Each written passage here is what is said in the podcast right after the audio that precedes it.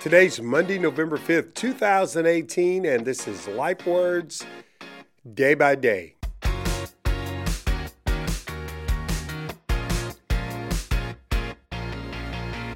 Hey, I'm glad you're kicking your week off with us. Let me give you a life word to get started. Luke 22, 21 through 24 says, And behold, the hand of him that betrayeth me is with me on the table. And truly the Son of Man goeth as it was determined, but woe unto that man by whom he is betrayed. And they began to inquire among themselves which of them it was that should do this thing. And there was also a strife among them, which of them should be accounted the greatest. We got high drama at the Passover meal. Jesus' Last Supper with the men he had poured his life into is really bringing reality into focus for these guys. Jesus is telling them something they never thought that they would ever hear. The person that is going to betray me is sitting right here at this table right now. What? Are you kidding? Well, who is it, Lord? Is it him or him? Lord, it's not me, is it? I mean, it couldn't be me. Man, talk about you come to Jesus moment, right? I mean, these guys are going out of their minds trying to figure out who in the world would betray Jesus. They're really upset about it.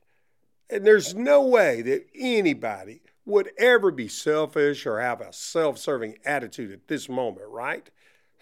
well, never underestimate the power of people to let pride overcome their spiritual instincts.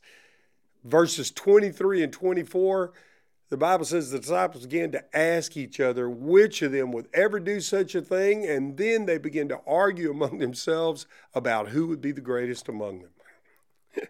wow. Did we read that right? I mean, talk about going from one extreme to the next. Uh, let me ask you are we really surprised that even in Jesus' darkest moment, that the disciples allowed their thoughts to center around me?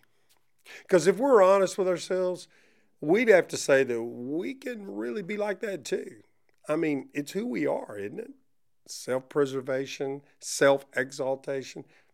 It's how we're wired. But Jesus, always the teacher, always the Savior, he takes this awkward moment to teach a lesson about leadership, servant leadership. He says, Those who are the greatest among you should take the lowest rank, and the leader should be more like a servant. Who's more important, the one who sits at the table or the one who serves? Well, the one who sits at the table, of course, but not here.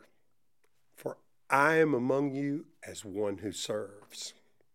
So Jesus sets the standard for leadership. Great leaders always serve, not just when it's convenient and not just when everything's going well, but also when your heart's breaking and even when people don't deserve it. Great leaders always serve well. When you pray today, Please remember to pray for BMA missionaries Brian, Pam, Melody, Lindsay, and Landon Reisner.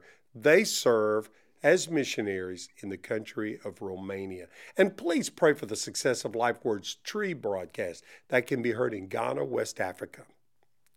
From the LifeWord team worldwide, broadcasting in 42 languages to 121 countries and to a potential audience of 2 billion people, we pray that you'll walk with Jesus day by day.